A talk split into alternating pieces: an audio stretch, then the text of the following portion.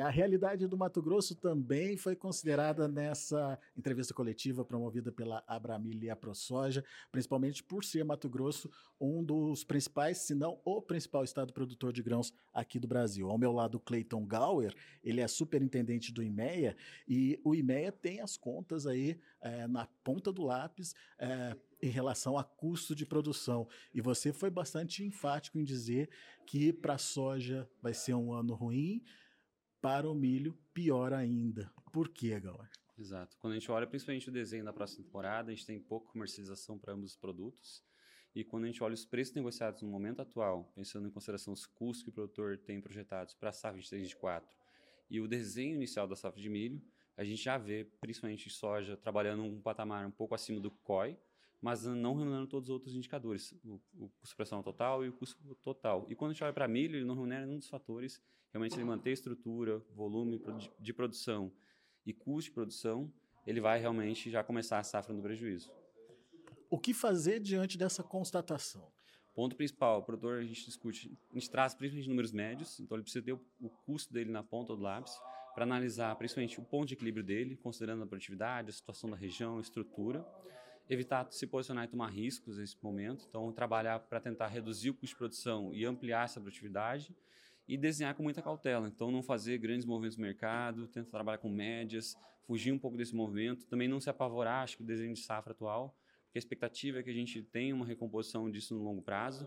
Só que realmente o produtor precisa se preparar, se organizar realmente para não se expor nesse momento e ficar com risco mais elevado do que ele precisaria possibilidade de queda no custo de produção não é remota nesse momento. Não, a gente já viu uma queda pensando principalmente no, no custeio da propriedade, mas mesmo assim, quando a gente coloca toda a renda de fatores, custo do crédito, oportunidade, isso acaba ficando muito parecido com o ano passado. E a gente tem visto o produtor também desacelerando as aquisições, estão tentando trabalhar, forçar os fornecedores a trabalhar com reduzindo pressão de fertilizantes, defensivos principalmente, para tentar reduzir esse custo ou até mesmo, principalmente para milho, reposicionar as áreas, fugir daquelas áreas mais marginais, tentar focar nas áreas com maiores produtividades, para realmente tentar passar por esse momento mais difícil. No caso da soja, o próprio IMEA já está revisando a produção para o ano que vem. Baseado em que essa redução? É principalmente olhando o, quando a gente fala de agricultura, é muito difícil você projetar e ter certeza de como vai ser o comportamento de clima, olhando principalmente daqui a uns seis meses. É bastante difícil. Então, a gente olha com o comportamento do Estado a média, produtividade, perspectiva de tecnologia, os investimentos que o produtor vai fazer. Por isso que a gente tem uma cautela inicial para a gente fazer essas projeções para a próxima temporada. São 45,3 contra 43,7 milhões de toneladas, mantendo a mesma área. Não vai ter ampliação de área esse ano. Isso, a gente viu já um movimento muito forte nos últimos anos, principalmente na safra 2021. Na 2022 a gente tem um incremento, mas muito menor comparado ao ano anterior. Então, 2021 foi 1 milhão de hectares quase, na outra safra foi 600 mil. E para a projeção inicial para a próxima temporada, o produtor bastante cauteloso, então 100 mil hectares, um pouco acima do ano passado. Então, evitando fazer remanejo áreas, ampliar as, as conversões, porque é um momento de bastante cautela. Não dar o passo, marcar a perna, tentar fugir e garantir realmente a perpetuidade do negócio dele no longo prazo.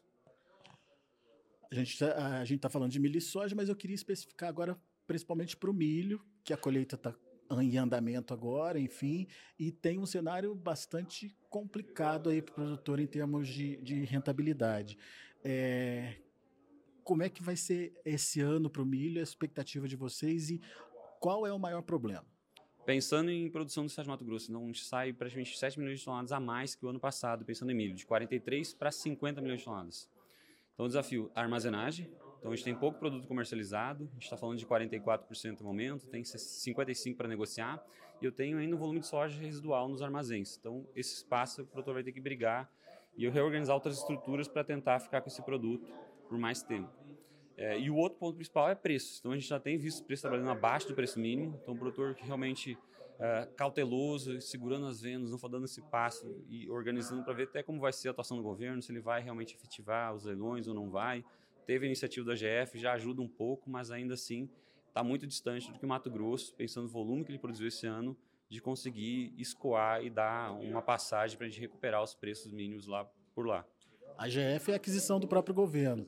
É, o que, do ponto de vista de alguns analistas, não funcionaria porque estaria mantendo esse milho estocado em algum lugar. Exato. Esse é o desafio, né? A gente pode, fala de AGF, estrutura de Mato Grosso, e a gente não pode ficar com esse produto. Então, principalmente a Conab, o desafio dela é, é adquirir primeiro, é, já é um, um ponto que já sana um problema do produtor, só que ele tem que tirar esse produto de lá o mais rápido possível. Então a gente está passando um volume de armazém, de armazém capacidade disponível baixo, e aí, para a gente, principalmente a, a Conab, perdoe, escoar esse produto para a região de destino onde ela vai realmente consumir esse produto ou vai destinar as políticas sociais dela. E os demais leilões? A gente já teve é, iniciativas parecidas em é, dois momentos anteriores no passado. Funcionaram e qual a perspectiva? Podem funcionar novamente?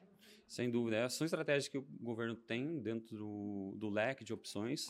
A gente teve em 2014 e 2017 que realmente funcionaram a gente teve um preço respondendo e ultrapassando o mínimo logo na sequência até a estrutura da próxima safra. Até porque faz sentido com o que a gente olha na perspectiva da 23, 24. Então, se o governo conseguir atuar, realmente fazer os leilões do Estado de Mato Grosso nesse momento, ele ajuda a dar esse escoamento, tirar essa sobreoferta de produto lá e também melhora as condições já para a próxima temporada. O governo está numa batalha aí para tentar é, recursos, né, aumentar a possibilidade de gastos, tanto que está em votação no, no, no, Congresso o arcabouço fiscal. É, você fez as contas para a gente de quanto é, precisaria só no Mato Grosso para resolver para minimizar o problema. Repete isso para a gente. Perfeito. É, assim, é difícil de falar volume exato para dar condições, mas se a gente olhar um cenário de 2017, que foi um cenário que a gente tinha uma safra de 32 milhões de toneladas e os leilões tiraram do mercado cerca de 8 milhões de toneladas. Lá atrás foram investidos cerca de 500 milhões de reais para garantir esse tipo de estrutura. Hoje, considerando a gente tem um prêmio um pouco mais elevado, considerando o mesmo volume para dar condições, até porque de uma safra outra a gente colocou 7 milhões de toneladas, mas vamos considerar os 8 para dar uh, fluidez e escoamento desse produto, nós estamos falando de mais ou menos um bilhão de reais, considerando os prêmios na sua totalidade no mercado hoje, que dá em torno de 8 reais por saco. Então tem um trabalho, se movimenta todo, ao longo dos meses, o preço não é estático e também, às vezes, o produtor, o custo não é idêntico, ele pode trabalhar isso se acabar correndo por lá.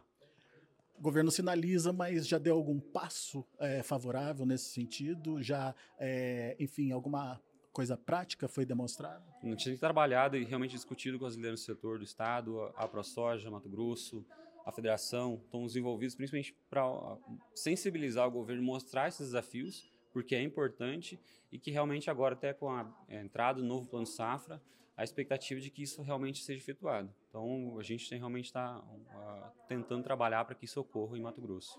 E qual que é o, o, o leilão mais importante para vocês? É, o descoamento ou o que garante para o produtor a renda?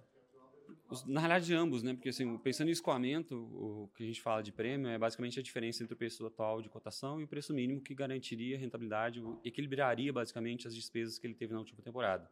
Então, realmente, isso, é, e principalmente para até dar estrutura no mercado, precisa escoar. Ele não pode ficar no mercado interno brasileiro. Então, tem uma sobreoferta de produto, ele precisa sair e o prêmio de escoamento de exportação ele acaba sendo bastante relevante. Mato Grosso precisa é, exportar quanto esse ano? 29 milhões de toneladas para a gente garantir um balanço é, estável em relação ao ano passado. A gente passa até um pouquinho com um estoque de passagem maior, mas realmente o volume projetado para Mato Grosso é na casa de 29 milhões de toneladas. E tem perspectiva de conseguir é, atingir esse, esse, valor? Esse é o desafio, principalmente do, da, das empresas que atuam no Estado, e principalmente para captar produto, e também do próprio governo de garantir esse escoamento. Então, uh, para garantir essa estrutura de, de uma rentabilidade mínima aos produtores do Estado. Outra alternativa seria o consumo interno. Dá para esperar alguma é, demanda maior do consumo interno, principalmente das indústrias? A gente já projeta esse consumo maior em relação ao passado. Então, assim, mesmo com esse movimento, a gente ainda vai ter muito produto que vai precisar ser escoado, pensando no Estado. Então, ainda assim, não é o suficiente se identificar com esse produto no mercado interno. Ele acaba sobrecarregando, sendo direcionado para outros estados que também colheram muito bem, é, então realmente tem que ser destinado à exportação. Muito bem. Tá, então, um pouquinho do cenário que tem aí pela frente em relação à produção de milho, e principalmente a precificação do milho, mais do que isso, a rentabilidade para o produtor. Um ano difícil está se projetando. Exatamente. Então, começa realmente desafiador, o produtor tem que fazer muita conta, realmente tomar a decisão com bastante cautela para realmente não colocar em risco a atividade dele. Tá aí. Dicas, então, para você, produtor, que está finalizando aí os seus é, projetos aí para a próxima safra. Daqui a pouco a gente volta com outras informações e mais destaques. Música